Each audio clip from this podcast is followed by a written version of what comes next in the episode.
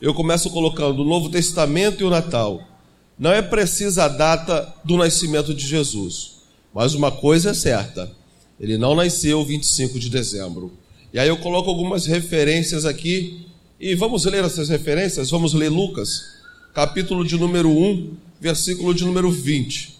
Mas antes disso eu quero ler Esdras. Esdras, capítulo de número 10, versículo 9 e versículo 13. Diz assim: Então todos os homens de Judá e Benjamim, em três dias se ajuntaram em Jerusalém, no dia 20 do mês nono. Deixa eu dar uma paradinha aqui. O mês nono, no calendário judaico, corresponde ao nosso dezembro. Você sabe que o calendário dos judeus é um pouco diferente do nosso.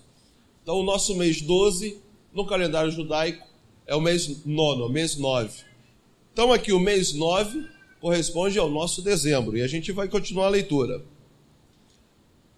Todo o povo se assentou na praça da casa de Deus, tremendo por causa desta, desta coisa e por causa das grandes chuvas. Então a gente começa a observar que o mês de dezembro, o nosso mês de dezembro, o mês nono do calendário judaico, é o mês de muita chuva, chove muito nesse período. Agora vamos no versículo de número 3. Porém, o povo é muito.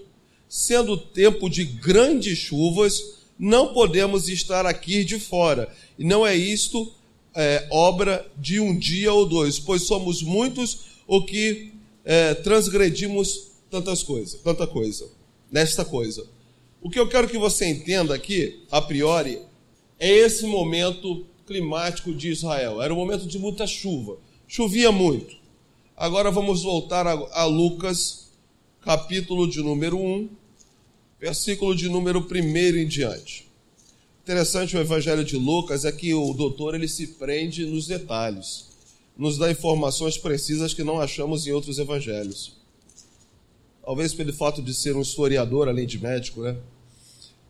Nós vemos aqui, a partir do verso 1 visto que muitos houve que pretender uma narração coordenada de fatos que entre nós se realizaram, conforme nos transmitiram os que desde o princípio foram deles testemunhas oculares e ministros da palavra. Eu acho que eu me equivoquei aqui, é no capítulo 2, irmãos, me perdoem, não é Lucas 1, é Lucas 2. Naqueles dias foi publicado um decreto de César Augusto, convocando toda a população do império para recensear-se. Ou seja, houve uma espécie de contagem da população, um censo, é, como é costume fazer no nosso IBGE, e aí as pessoas tinham que vir até Jerusalém, a capital ali, para que pudesse ser é, cadastrada. Então ele diz: este, o primeiro recenseamento foi feito é, quando Quirino era governador da Síria. Todos iam alistar-se, cada um à sua própria cidade. José também subiu da Galiléia, de Nazaré, para a Judéia, a cidade de Davi, chamada Belém, por ser ele da casa e família de Davi. Então, é, José estava com Maria, ela estava gestante, eles estavam na parte norte do território de Israel, e eles vão descer a parte sul, que é chamada de Judéia. Lá na Judéia eles vão à capital do, da nação, é, Jerusalém, é, mais precisamente em Belém. Vão se estabelecer ali.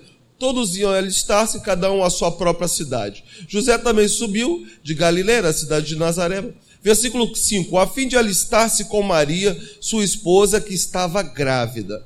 E estando ali, aconteceu completar-se os dias, ou seja, deu o momento dela dar a luz, de ter o bebê. E ela deu à luz o seu filho primogênito, e fachou-se e deitou numa manjedoura, porque não havia lugar para eles na hospedaria. Então não havia hotéis para lá, para eles se hospedarem, não havia também pousadas, então ele teve que, o casal teve que se hospedar em uma estrebaria. E nesse momento, a jovem Maria tem um bebê e o coloca na manjedoura, uma espécie de concho, onde os animais se alimentavam. A Bíblia diz que ela envolve o menino com faixas e o coloca ali. No verso 8 a gente continua a leitura. Havia naquela mesma região pastores que viviam nos campos e guardavam seu rebanho durante as vigílias da noite. Então esse é o versículo chave.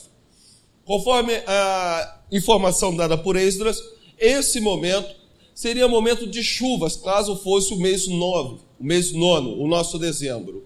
Como haviam pastores no campo cuidando das ovelhas, fica subentendido que não poderia ser no mês nono, o mês do nascimento do Cristo, nosso correspondente dezembro. Porque se fosse assim, por causa das chuvas, os galhos estavam alagados, a, a erva estaria sendo prejudicada, o campo teria sido prejudicado, e não seria possível, visto o tamanho rigor do frio, que os pastores estivessem na madrugada cuidando das ovelhas. Nesse momento da chuva, as ovelhas eram levadas para um aprisco coberto e ficavam ali até passar o momento das grandes águas. Logo então, Cristo não poderia ter nascido no nosso dezembro, correspondente ao mês 9 do calendário calendário judeu. E o anjo do Senhor desceu, do, é, o anjo do Senhor desceu aonde eles estavam, e a glória do Senhor brilhou ao redor deles, e ficaram todos tomados de grande temor. O anjo, porém, lhe disse: Não temas, eis aqui vos trago boa nova de grande alegria, que o será para todo o povo. É, é, é que hoje vos nasceu na cidade de Davi o Salvador, que é o Senhor. Isso vos servirá de sinal. Encontrareis uma criança envolta em faixas e deitada em uma manjedoura. E subitamente apareceu com um anjo uma multidão da milícia celestial, louvando a Deus e dizendo: Glória a Deus nas alturas e paz na terra entre os homens e quem ele quer bem. E ausentando-se deles o anjo para o céu, diziam os pastores uns aos outros: Vamos até Belém e vejamos os acontecimentos que o Senhor nos deu a conhecer foram apressadamente e acharam Maria, José e a criança deitado na manjedoura. E vendo divulgar o que lhes tinha sido dito a respeito desse menino, todos os que ouviam se admiravam das coisas referidas pelos pastores. Mas, porém, guardavam todas essas palavras, Maria, porém, guardava todas essas palavras, meditando-as no coração. Voltaram então os pastores, glorificando e louvando a Deus por tudo o que tinham ouvido e visto, como lhes fora anunciado. Então, fundamentado nessa passagem, confrontando com Esdras, nós entendemos que o nosso Cristo não poderia nascer no que corresponde ao nosso dezembro, visto que em Israel o clima não era propício à narrativa escriturística. Uma outra coisa que me chama a atenção é o fato de quando os eh, pastores foram à casa aonde estava o Senhor, ou seja, foram à manjedoura, à cerebaria, acharam o menino ainda na manjedoura. Observe que vai acontecer um, um episódio parecido com os magos, mas só que os detalhes são distintos, a gente vai falar sobre isso agora. Findando então a, improbabilidade do Cristo ter nascido em dezembro, nós vamos ao nosso próximo tópico: os três reis magos e o presépio. Os três reis magos e o presépio. É, outro dia eu estava ouvindo o reverendo falar aqui a respeito disso, ele dizia: desculpa eu desconstruir algumas informações que você tinha desde a infância a respeito dos magos, os três reis magos. E a, a Maristela parece que falou comigo assim, eu não sabia disso, não foi mais ou menos isso que você disse? Eu não sabia. Acho que ela ficou meio chocada por causa das ideias dos magos, dos três reis magos. E a gente vai continuar nessa desconstrução hoje. Desculpa. Mateus capítulo 12, a partir do verso 1, diz assim: Tendo visto Jesus, tendo Jesus nascido, acho que o meu óculos já não está muito bom, vou ter que trocar. Tendo Jesus nascido em Belém, da Judéia, em dias do rei Herodes, eis que vieram os magos do Oriente a Jerusalém. Observe, uns magos. Não diz dois magos, três magos, cinco magos. Uns magos. O que nós sabemos que foi mais de um mago. Provavelmente mais de dois magos. Mas quantos magos? Não temos essa informação. E perguntaram: Onde está o recém-nascido rei dos judeus? Porque vimos a sua estrela no oriente, viemos para adorá-lo. Tendo ouvido isso, alarmou-se o rei Herodes e com ele toda Jerusalém. Então, convocando todos os principais sacerdotes e escribas do povo, indagava deles aonde o Cristo deveria nascer. Em Belém da Judéia, responderam eles, porque assim está escrito por intermédio do profeta. E tu, Belém, terra de Judá, não és de modo algum a menor entre as principais de Judá, porque de ti sairá o guia que há de apacentar o meu povo Israel. Com isto, Herodes, tendo chamado secretamente os magos, inquiriu deles com precisão quanto ao tempo em que a estrela aparecera. Enviando-os a Belém, disse-lhes: Ide informai-vos cuidadosamente a respeito do menino, e quando tiveres encontrado, avisai-me para eu também ir adorá-lo. Depois de ouvirem o rei, partiram e eis que a estrela que viram no oriente os precedia até que chegando parou sobre onde estava o menino. Vou para aqui, versículo 9, o próximo que vamos ler é o 10. Então observe, nós não sabemos quantos reis magos são. Aí alguém vai dizer, mas eles trouxeram ouro, é, incenso e mirra, não é isso? Foram é, os presentes que foram trazidos para os magos. Aí então alguém vai dizer: ora, se foi três tipos de presente, então são três pessoas distintas. Ora, fundamentado em que podemos fazer essa afirmativa? Princípio de hermenêutica bíblica, fundamentada na exegese, nos afirma que não podemos afirmar com clareza o que a Bíblia não diz com certeza. Não é isso? Então a gente não pode dizer que foi três. Um certo dia, um aluno meu chegou e falou assim: são três, professor. Eles trouxeram três tipos de presentes, então são três. Aí eu virei e falei assim: não, são 4.999. Ele, por que 4.999? Eu estou fundamentando a mesma coisa no que você está dizendo. Eu digo que mil trouxeram incenso, mais dois mil trouxeram mirra. Então nós temos três mil. 1999 trouxeram ouro. Pronto. Então nós temos 3 mil, 4.999 é, é, magos. Aí ele falou assim: ora, mas isso é uma incoerência? Eu falei: o que você fala também é incoerente. Se temos uma festa, então alguém traz presente a uma outra pessoa, todos têm que trazer de presente distinto. Duas pessoas, ou três ou quatro, não pode trazer o mesmo presente. Se queremos presentear então o reverendo, por causa de qualquer coisa, então a gente, se um dá livro, o outro não pode dar livro. Se um dá uma camisa, o outro não pode dar mais nenhum tipo de roupa. Ora, isso é impossível. Então é exatamente isso que está acontecendo. Nós não podemos afirmar com clareza quantos são os magos. Uma outra coisa que vai desconstruir a ideia do presépio é o versículo 10. E vendo eles a estrela, alegaram-se com grande e intenso júbilo. 11. Entrando na casa, viram um menino com Maria e sua mãe. Prostrando-se o adoraram, abriram seus tesouros e entregaram as suas ofertas: ouro, incenso e mirra. Ora, Jesus já não estava mais na estrebaria. Nesse menino, nesse momento aqui, o menino já tinha por volta de dois anos de idade. Ele já estava no momento mais avançado da sua juventude em relação ao momento do nascimento. Ele estava em uma casa, em um lugar distinto àquele do nascimento. E quando os magos chegam lá, eles dão presentes, a gente não sabe o número de magos. Não havia burrinho, vaquinha, presepinho, não tinha isso. Ele estava dentro de uma casa. Você vai me perguntar, fundamentando em que você manda? Você diz isso no Edito de Herodes. Quando você continuar a leitura ah, na sua casa, para a gente não perder tempo, você vai ver que Herodes manda matar as crianças de dois anos para baixo, porque ele entende que já havia passado o tempo do nascimento de Jesus e o menino, ele devia ter entre um ano e meio beirando os dois anos de idade. Então ele dá um passo acima e ele pega as crianças de uma idade maior e dessa idade maior, dois anos para baixo, ele manda matar matar todas as criancinhas, para que não possa haver o perigo do menino ainda estar vivo. Só que o casal vai ser advertido pelo anjo e eles vão fugir para o Egito. As crianças vão morrer, mas o Filho de Deus está protegido lá na terra do Egito. Logo, Jesus, nesse momento, não está na estrebaria, não está sobre o coxo e não há a figura do presépio. Isso é um enxerto que vai ser colocado na festa a partir de momentos futuros durante o papado.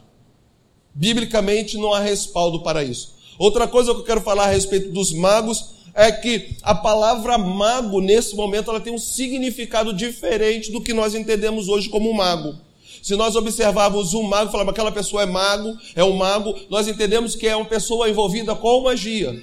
Nesse momento, não. O mago aqui, eles são cientistas que estudam os astros. Então, se fosse hoje, nós diríamos os astrônomos, as pessoas que observam os astros. Esse é o significado da palavra mago aqui nesse momento e não tem nenhuma conotação com magia, nada disso.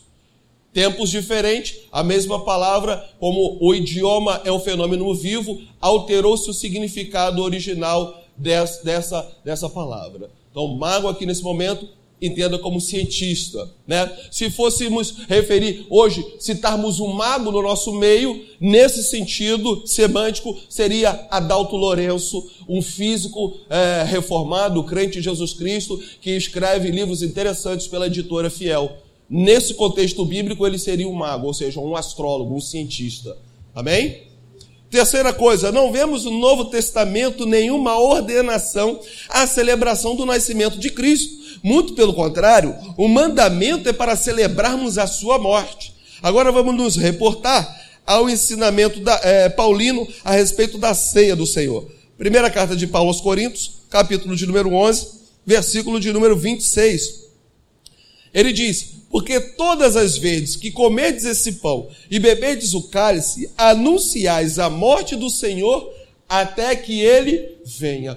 O grande mandamento no Novo Testamento não é para celebrar o nascimento, até porque não há esse mandamento, e sim celebrar a morte do Senhor. É porque na sua morte acontece aquilo que nós chamamos ah, na teologia de a conclusão do quarto ato salvífico de Cristo na história. O primeiro ato salvífico de Cristo na história é a sua encarnação, a sua concepção. O Deus eterno, segunda pessoa da bendita Trindade, se faz homem. Primeiro ato salvífico de Cristo na história. Segundo ato salvífico de Cristo na história é o nascimento dele. Então ele se faz homem no ventre da Virgem e ele nasce. Terceiro ato salvífico de Cristo na história, a sua humilhação.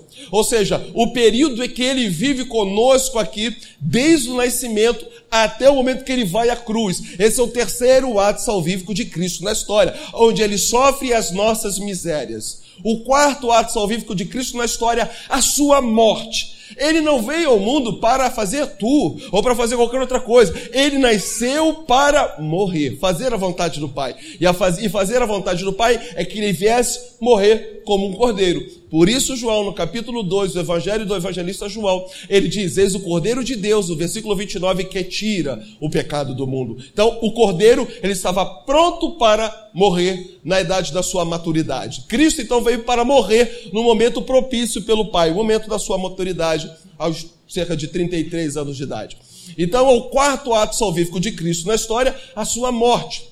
O quinto ato salvífico de Cristo está entrelaçado entre a ressurreição e o envio do Espírito. Falta-nos tempo para explicar isso, mas quando o Espírito é descido, ele é descido como garantia da vitória de Cristo e certeza da nossa salvação. Por isso o apóstolo Paulo escrevendo na carta aos Efésios, no capítulo de número 2, por volta de versículo 10 ou 12, ele vai dizer que nós temos o penhor do Espírito como certeza da nossa salvação, fazendo citação do dia de Pentecostes, onde o Espírito é derramado e a igreja agora é selada com o Espírito da promessa, o Espírito Santo da promessa, que é o quinto ato salvífico de Cristo da história. Quando ele fala penhor, ele está falando de um selo, é uma linguagem comercial comum no primeiro século, quando eu compro algo de alguma pessoa e digo, vou deixar aqui, depois eu volto para buscar. E aí você vai me dizer, qual é a garantia que eu vou, que você vai voltar? Então eu lavro de próprio punho um documento e com meu carimbo, eu carimbo esse documento e entrego para você e você segura, você se torna um fiel depositário. A gente passou a ouvir muito essa palavra com o Eduardo Cunha, não é isso? Ele se torna um fiel depositário de uma propriedade. Então, então, o apóstolo usa essa linguagem e diz assim: Nós temos o selo, e o Espírito Santo é o fiel depositário da igreja. Mas no momento que nós não sabemos quando é, o proprietário, assim, o Cristo, virá buscar a sua igreja e apresentá-la para o Pai. E qual é a certeza que nós temos que isso vai dar certo? É a pessoa do Espírito Santo conosco, como penhor da nossa vitória, que é o quinto ato é, salvífico de Cristo na história história. É sobre isso que o Novo Testamento está falando quando dá ênfase à morte do Cristo, porque a vitória da igreja está na morte do Deus, do Deus homem inocente. Amém? Vamos ao próximo? O Natal do primeiro século ao quarto século. Se a igreja nasce no século I, a partir de então vamos observar como é que isso se dá. De Nero a Diocleciano. Nero era o imperador romano que manda matar Tiago. Aquele Tiago que você lê na epístola, a epístola de Tiago. Provavelmente não era o apóstolo, era sim um irmão de Jesus. Esse Tiago, ele, ele vai ser morto na década de 60 do século I. É o momento que Nero está governando, talvez por volta de 66, 68 do ano Domini. É, a partir de então nasce o que a gente vai chamar de a primeira grande perseguição. Do século I, governo de Nero, até o século IV, findando com o governo de Diocleciano, nós temos dez grandes perseguições. Durante esse período de quatro séculos, nós não temos nenhuma evidência tá, histórica da igreja ter celebrado o Natal, ou seja, a Saturnália ou a Brumália, como nós falamos na, na aula passada. Não há nenhuma evidência histórica disso. A igreja está sendo purificada, como nós costumamos falar, pelas perseguições. E ela não celebra essa, essa, essa prática. Mas aí nós vemos Roma cristã a cristianização do império. Mas acontece um, uma coisa interessante. No século IV, vai subir ao trono imperial um homem chamado Constantino. E aí, Constantino, no ano de 312, ele é um dos tetrarcas do Império Romano. Ele é um dos imperadores regionais do Império. O Império, nesse momento, está fragmentado. Não há um imperador único, mas há uma tetrarquia. E Constantino, ele está lutando com outro é, imperador, Marcênico. Eles estão numa, numa, numa ponte, chamada Ponte de Mívia. E ali, ele tem uma pseudo-revelação da parte de Deus, aonde o Senhor diz para ele que sobre uma insígnia, sobre dois símbolos, ele vai vencer os inimigos dele. E ele consegue sim lograr êxito é, nessa batalha, embora o seu exército fosse muito menor do que o exército do seu adversário. Mas o que a gente não pode nunca fechar os olhos é que Constantino foi um excelente general e estrategista de guerra muito mais do que um governador, embora ele tenha sido um dos maiores governantes da história, ao meu ver, porque eu gosto muito de Constantino, não como uma figura cristã, mas como um homem que soube sintetizar coisas. Então, ele vence essa batalha. Aí, a partir de 313, nós temos o Edito de Milão, o Edito da Tolerância, onde ele proíbe a perseguição aos cristãos dentro do Império Romano. Não se iluda. Constantino nunca foi crente recebe a extrema unção no leito de morte. Ele nunca foi um cristão professo, embora era o líder da igreja. Isso é outra história, mas nunca foi crente. Ele era um grande político, um grande estrategista. Você já viu aquele ditado? Não posso com ele, junto-me a ele. Não tem esse ditado? É, ele não podia acabar com a igreja. Então ele se alia à igreja. Porque é mais barato para o império ser amigo da igreja do que inimigo da igreja. Eu, prefiro, eu, eu prefiro ser, ter a simpatia deles do que a inimizade deles. E aí eu coloco um texto curto aqui para a gente meditar nele junto. Todos queriam participar da igreja e todos eram aceitos sem a devida conversão. Porque agora o imperador diz assim, ó, o Estado era politeísta. Roma era politeísta. Agora, Roma está incentivando o cristianismo. Imagine se a senhora Rousseff chegasse hoje e dissesse: a partir de hoje eu incentivo o cristianismo no Brasil. Como não haveria convenções em massas, e se ela, ela dissesse, a partir de hoje, quem for cristão no Brasil, eu vou dar o Bolsa Família, eu vou dar o Bolsa Escola, e tantos outros bolsas que nós temos por aí, que até nos perdemos em tantas bolsas e sacolas do programa social do nosso governo. Então, é mais ou menos isso que Constantino está fazendo. Quem for cristão a partir de hoje vai gozar do favor do imperador. Ah, o povo ele pode ser todo menos bobo. Eu quero ficar amigo do imperador. A partir de hoje eu sou cristão. Mas não houve uma genuína conversão. Isso vai dar muito problema. Como dizia minha avó, vai dar pano para manga. Tantos os bons quanto os maus, os buscavam verdadeiramente, é, os que buscavam verdadeiramente a Deus e os hipócritas que só queriam a igreja para ter os direitos, as benesses do Estado, o favor do imperador. O nível moral do cristianismo era bem baixo, bem abaixo daquele que distinguia os cristãos nos tempos da perseguição. É claro, durante a perseguição é diferente. Você é crente? Sou, mata. Ora, qual é a benesse, o benefício que eu tenho em ser cristão? Ah, você vai ser perseguido pelo império, você vai ter o ódio dos amigos, vai ser odiado pelos amigos, você vai ser lançado pelas, nas arenas para ser comido pelos leões, você vai ser chicoteado, crucificado, queimado, pendurado nas ruas de Roma, para que o teu corpo em chamas sirva de iluminação para as pessoas. Ora, isso é o benefício que eu tenho em ser crente? É. Só uma pessoa que genuinamente fora convertida pelo Espírito de Deus toparia um negócio desse. Agora não. Agora ser crente é ter o favor do imperador. Então a situação muda. Com isso, os crentes do século 1, 2 e 3 são gente da melhor qualidade, ou seja, gente que sofreu uma conversão genuína. Agora não, as coisas estão mudando. É isso que a gente está tentando colocar aqui. Eu digo, na verdade, a perseguição havia purificado a igreja. Só que, é, já que só se convertia quem tinha o desejo sincero de servir a Cristo, sabendo que corria risco de perder todos os seus bens e até a vida. Agora, todos queriam fazer parte da igreja para obter o favor do imperador. O próprio Constantino usava esses benefícios em favor da Pax Romana, ou seja, da paz romana. O que isso significa? Eu moro em uma província que foi conquistada pelo Império Romano, pelos soldados romanos. A partir então, desse momento, então, nós somos aglutinados a Roma, pertencemos a Roma. Só que aqui nós adoramos ao Pinheiro. Um exemplo, nós adoramos ao Pinheiro. E aí eu digo, nós não sofremos uma conversão, mas fomos decretados cristãos pelo imperador. E agora? Aí ele vai dizer assim: não se preocupe. Você pode continuar adorando o teu Deus, só muda de nome. Qual é o nome do teu Deus? É o meu Deus é Dona Chica. Tire Dona Chica e bote Jesus Cristo. E continua com a mesma prática litúrgica. Ora, mas para adorar Dona Chica nós damos cambalhota. Pode continuar dando cambalhota. Ora, mas para adorar Dona Chica nós plantamos bananeira. Continue plantando bananeira. Ora, mas para adorar Dona Chica a gente pula amarelinha. Pode continuar pulando amarelinha. Só diga que você está virando cambalhota, plantando bananeira e pulando amarelinha para Jesus. Ah, é assim? É assim, pronto, e agora vocês são cristãos.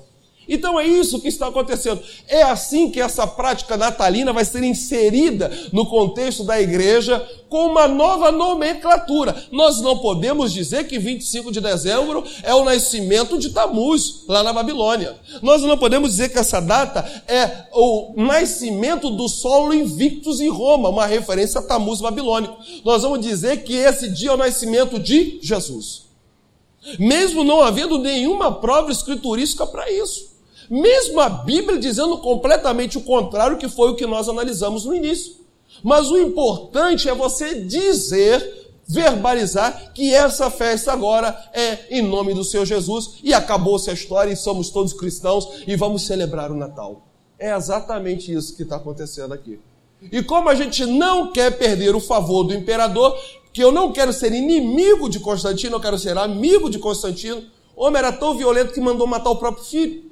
Então eu quero o favor desse sujeito. E vamos celebrar o Natal. E aí a insígnia de Constantino. Eu não vou me atrever a falar os nomes, porque o reverendo é professor de grego e eu posso errar. Seria, o X seria o? Qual o nome desse termo, o X? Hã? Cadê a Manuela? O, ri, o ro, o ro é, o, é o, o R. Si, não é isso? Que se seria o, o X, alguma coisa assim. Eu não vou me atrever. Bom, mas a insígnia é essa. Ele, a partir desse momento, passa a estampar no escudo dos seus cavaleiros, dos seus soldados, essa insígnia, porque ele disse que foi uma revelação de Cristo. Se você me perguntar, você acredita realmente que ele recebeu essa revelação? De forma alguma. De forma alguma. Até porque essa, esse símbolo aqui também faz referência ao Deus Solo Invictus. Na verdade, ele usou de um estratagema para colocar isso aí na, no, como seu estandarte, ou no, na insígnia dos seus, do seu soldado, como símbolo do seu imperial, do, seu governo que está nascendo, e a partir dessa vitória, ele toma partido disso e faz média com os cristãos, abraça a religião, porque é caro você perceber o cristão, perseguir o crente, perseguir a igreja. Como disse Tertuliano, a semente, a semente dos a, a, o sangue dos mártires é a semente da igreja. O próprio Tertuliano diz que se você fosse matar todos os crentes que haviam em Roma, Roma se tornaria uma cidade deserta, uma cidade fantasma. Ou seja, havia muito crente em Roma. Então, o dinheiro que eu vou gastar perseguindo crente, eu vou convocar os crentes que são homens para fazer parte do, do exército, porque até então, se você fosse cristão, é, é, professo, você não podia fazer parte do, império, do, do, exército romano, e fazendo parte eu ganho contingente bélico, e eu estou preocupado em fortalecer as fronteiras do meu império, porque eu estou com medo dos bárbaros visigotos, godos e os vândalos que estão chegando para invadir o império. E eu preciso de gente para compor o meu, meu exército. Então eu vou fazer isso para ganhar a simpatia dessa galera e para poder fortalecer o meu exército. Eu não estou nem aí se a religião é verdadeira, se a religião é mentira, se o negócio é verdade, se o negócio não é verdade, se tem amparo na escritura, se não tem amparo na escritura. Eu não estou preocupado com isso, eu estou preocupado com o meu bolso, eu estou preocupado com o império.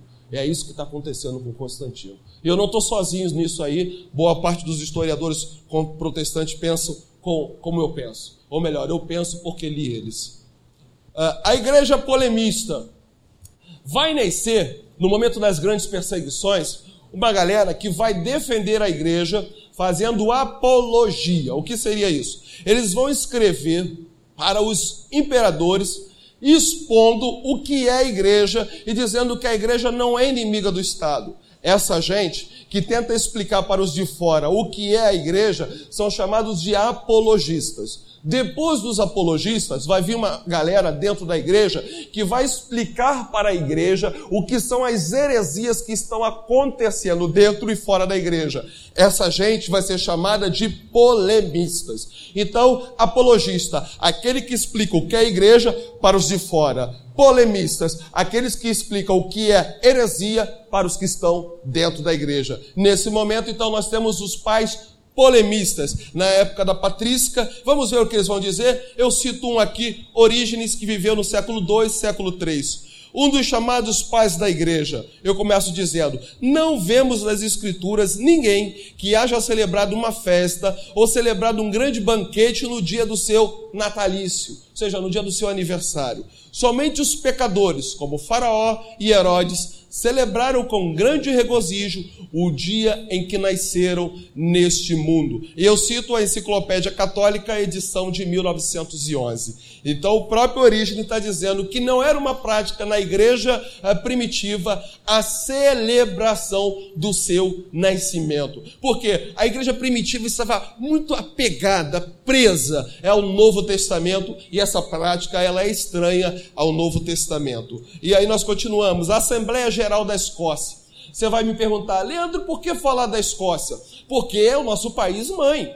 Não, nosso país mãe é Portugal, não enquanto nação, mas enquanto presbiterianos. O presbiterianismo, ele nasce na Escócia. Nós somos filhos de John Knox, que é o grande reformador escocês, que foi aluno de Calvino e que volta para a Escócia para reformar a igreja, e a partir desse momento nasce o presbiterianismo. Então vamos às raízes, a nascente da nossa história. Vamos ver o que os nossos pais falaram a respeito dessa festa concernente à festa da natividade de nosso Senhor, ou seja, o Natal, da, da circuncisão, paixão, ressurreição e ascensão e do envio do Espírito Santo sobre seus discípulos, essas festas no presente momento não têm lugar entre nós pois não ousamos celebrar religiosamente nenhum outro dia de festa que não seja prescrito pelos oráculos divinos. Leandro, o que ele está dizendo aqui? Que com o passar do tempo, a partir do século VI,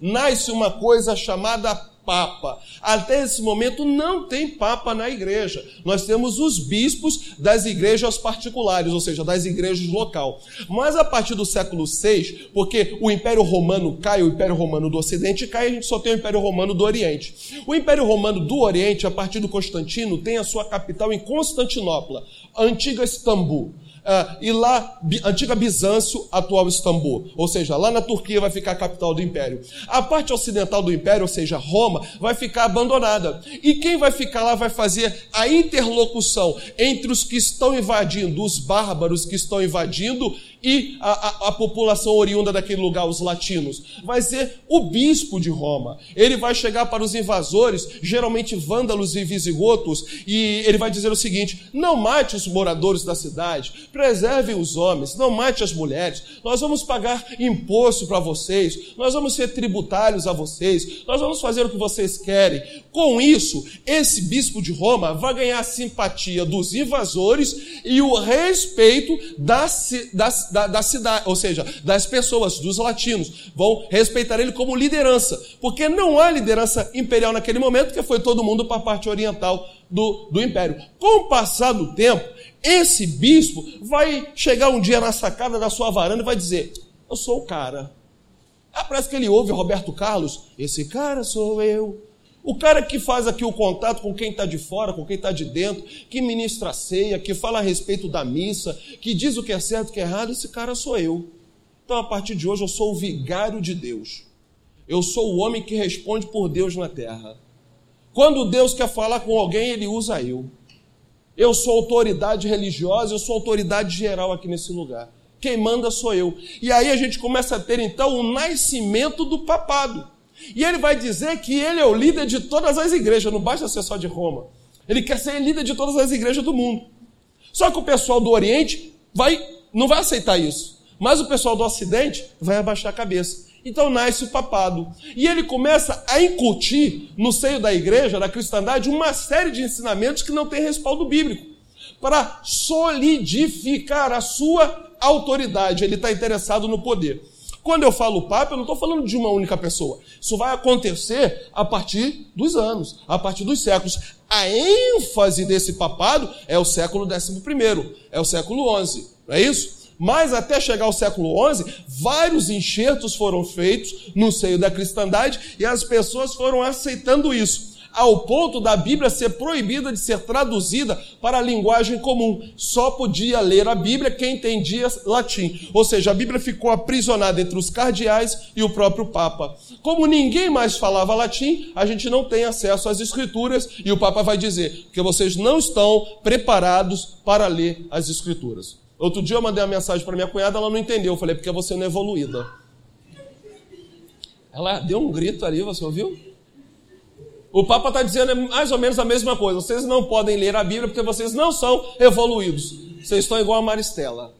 Então não pode ler a Bíblia. Só ele pode ler. Só ele tem autorização para interpretar. Aí o que, que ele vai incluir na igreja? Purgatório, mariolatria, o terço, o rosário, oração pelos mortos, purgatório, indulgência. Ah, claro, meu irmão, quero tirar o teu dinheiro. Quanto mais invenções eu vou botar no meio da igreja, mais subterfúgio eu tenho para tomar a tua moeda. É isso que eu estou interessado. Eu quero o teu dinheiro. Não estou nem aí para você. Eu quero o teu dinheiro. É isso que está acontecendo. Então, nesse cenário, a partir do século XVI, vem os reformadores na reforma protestante. E junto com a reforma nasce o presbiterianismo escocês. E essa gente está preocupada com a saúde espiritual desses novos convertidos que deixaram de ser católicos e estão se tornando protestantes. E eles querem que eles abandonem essas práticas que aprenderam do Papa. Então eles começam a escrever documentos que nós vamos dar mais tarde chamar de confissões para que a gente possa se manter puro, porque a confissão tem como objetivo fazer exposição da Bíblia. E aí tem o norte na reforma, o sola escritura.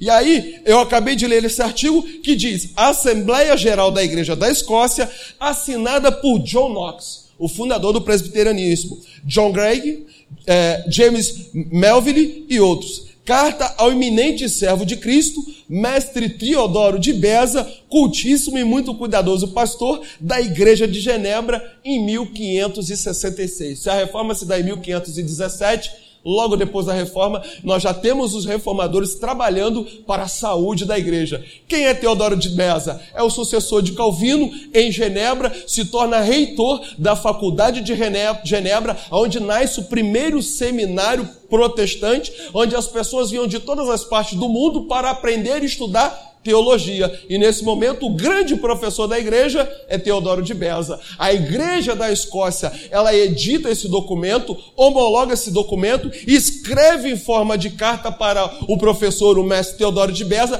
para perguntar: fizemos a coisa certa? Está legal? Eu não tenho aqui o endosso, mas Teodoro de Beza escreve de volta aos reformadores escoceses endossando aquilo que eles haviam escrevido, ou seja, dizendo: vocês estão agindo de acordo com a palavra de Deus. E aí a gente chega na Assembleia Geral da Igreja da Escócia. Todos os dias, tipo por santos, até agora, além dos dias de sábado, como o dia do Iule, Iule é Natal na língua escocesa, dia dos santos e outros devem ser abolidos. Assembleia Geral da Igreja da Escócia, artigo para apresentação ao senhor regente. Senhor regente é uma espécie de governador de uma província em 1575. Se o primeiro documento foi escrito em 1566, nove anos depois, estão escrevendo um novo documento. Vamos mais adiante.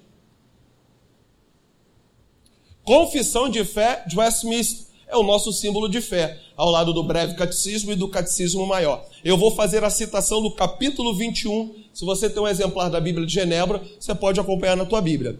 Capítulo 21, do culto religioso, princípio regulador do culto. Se você quiser isso, ler isso de forma é, resumida, compre um livro de Paulo de Anglada, Anglada é, o, o, o, o, princípio regulamentador, regulador do culto. Você vai ter de forma sintetizada o que a gente está falando aqui, o assunto que a gente está tratando. O livro, o, o artigo diz: a luz da natureza mostra que há um Deus, ele está falando daquilo que a gente chama de revelação geral, que tem domínio e soberania sobre tudo, que é bom e faz o bem a todos, e que, portanto, deve ser temido, amado, louvado, invocado, crido e servido de todo o coração, de toda a alma e de toda a força. Mas o modo aceitável de adorar o verdadeiro Deus é instituído por Ele mesmo. Aí ele já está falando da revelação especial. Deus, eh, já dizia Lutero, na sua prateleira tem dois livros revelação geral e revelação especial. O que é isso, Leandro? Revelação geral, a criação. Toda obra criada de Deus denuncia que o Senhor é Deus criador dos céus e da terra. Observamos isso no Salmo 19. Mas o outro livro na prateleira da estante de Deus é a revelação especial. E o registro da revelação especial nós chamamos de Bíblia. A Bíblia nos apresenta um Deus que cria, mas também nos apresenta um Deus pessoal, nos mostra quem Ele é, da onde Ele vem, o que Ele faz, mostra quem somos nós, a nossa miséria pecaminosa, a nossa inclinação ao pecado, a queda do nosso Pai, o que foi feito para nos aproximar de novo com o Pai e a maneira que nós devemos é, viver nesse mundo para termos o favor de Deus, a comunhão de Deus. Essas informações, a revelação geral, ela não é capaz de nos dar. Só na revelação especial podemos ter essa comunhão. Eu vou usar um termo muito comum entre nós internautas. Podemos interagir com Deus. Só através da Bíblia interagimos com Deus. Então, eles começam a dizer, a confissão de fé, os delegados e o assimistas começam a dizer que a revelação geral nos mostra que há um Deus bom, criador de todas as coisas, mas para nos relacionar com Ele, só através da revelação especial. Aquilo que a Bíblia diz que é culto. E aí ele continua dizendo, e é tão limitado pela sua própria vontade revelada, ou seja, a Bíblia, que ele não pode ser adorado segundo as imaginações e invenções dos homens ou sugestões de Satanás, nem, nem sob qualquer representação visível ou de qualquer outro modo não prescrito nas sagradas escrituras. Então, quando nós estamos fazendo algo para a glória de Deus, temos que ter a consciência que isso que nós estamos fazendo tem que estar amparado nas escrituras aquilo que nós ouvimos aí, o importante é a intenção, não vale. O importante é a boa consciência, o importante é estar amparado nas Escrituras. Se o meu culto tem amparo nas Escrituras, esse culto sobe ao Senhor como um incenso suave e agradável às narinas do Eterno. Mas se eu estou cheio de boa intenção e não tenho amparo para as Escrituras, esse culto é anátema para Deus. Então, é o perigo de nós termos uma vida pautada na palavra. Quer aprender mais a respeito disso? Leia o livro de Joel Baker, vivendo para a glória de Deus. Você vai aprender um pouco mais a respeito desse assunto. Vamos mais adiante. Charles Haddon Spurgeon. Eu amo Spurgeon. Eu gosto muito de Spurgeon porque ele é um batista presbiteriano, como eu falei com o reverendo hoje de manhã. Ele é um camarada que ele é considerado os príncipes dos, o príncipe dos pregadores e ele tem uma mensagem bíblica fundamentada nas doutrinas da graça para a igreja da Inglaterra do século XIX.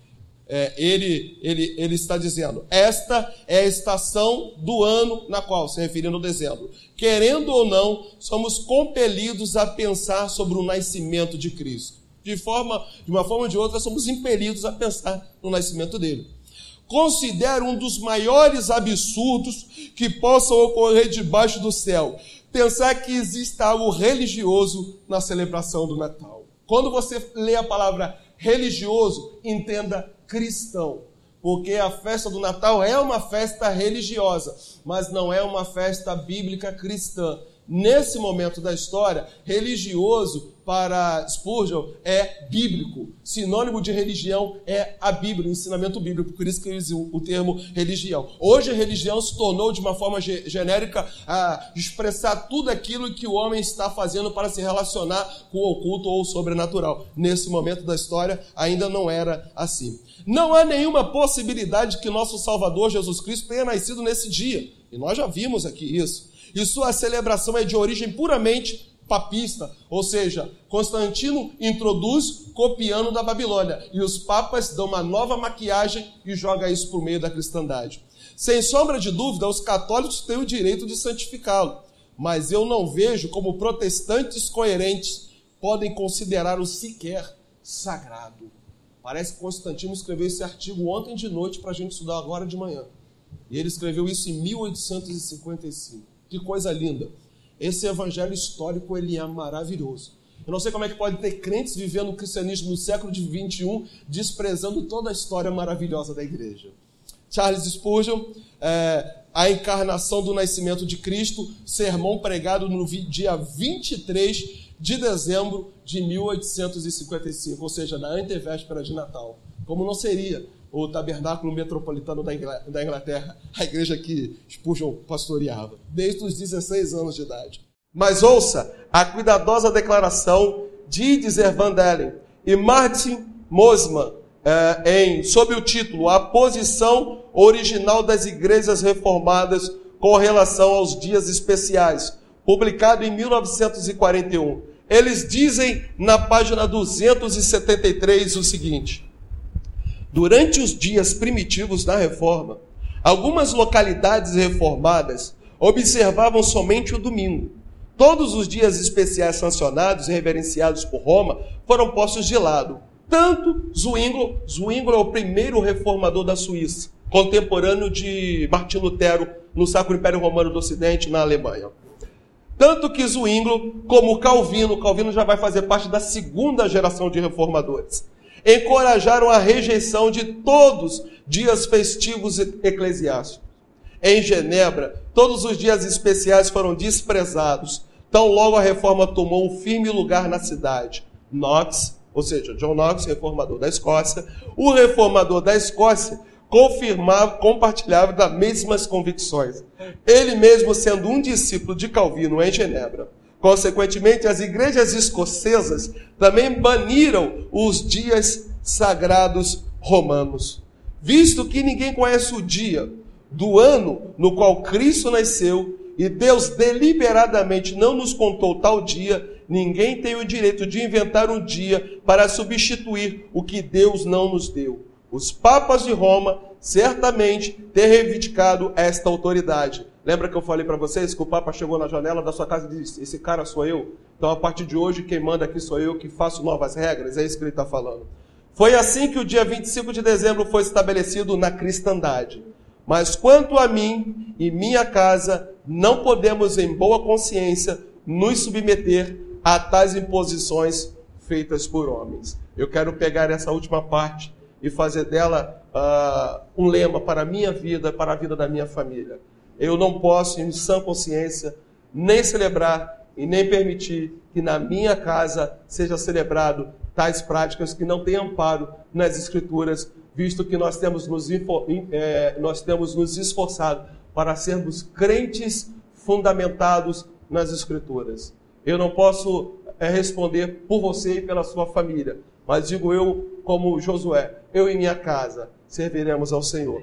Prazer estar aqui com os irmãos nessa, nessa manhã. As referências bibliográficas, para quem me perguntou na aula passada, eu usei Almeida, revista atualizada, Babilônia, Religião de Mistérios, de Ralph, o outro nome eu não consigo pronunciar, Confissão de Fé de Westminster, Enciclopédia Católica, edição de 1911, Enciclopédia Ilustrada da História, é, editora Dueto, História da Igreja Cristã, Jesse Lima, da editora Vida, Revista História Viva, da editora Dueto, e é, referências eletrônicas eu usei do site Sola Escritura, eu usei também do site Monergismo, um artigo sobre credos e confissões, quando eu peguei alguma coisa da confissão helvética. É, eu também peguei do monergismo é, um escrito sobre Natal e eu peguei do site da Igreja Presbiteriana a Confissão de Fé de Westminster, porque a letra é maior e eu tenho dificuldade com leitura, ainda assim entendo a Confissão de Fé e a, igreja, a Bíblia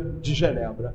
Deus abençoe a sua vida, ore por mim, pela minha família. Estarei de serviço agora à tarde. Peço ao Senhor que nos cubra com a sua graça, com a sua proteção que eu possa ir em paz voltar sob a bênção do Senhor. Deus abençoe em nome de Jesus. Obrigado, reverendo.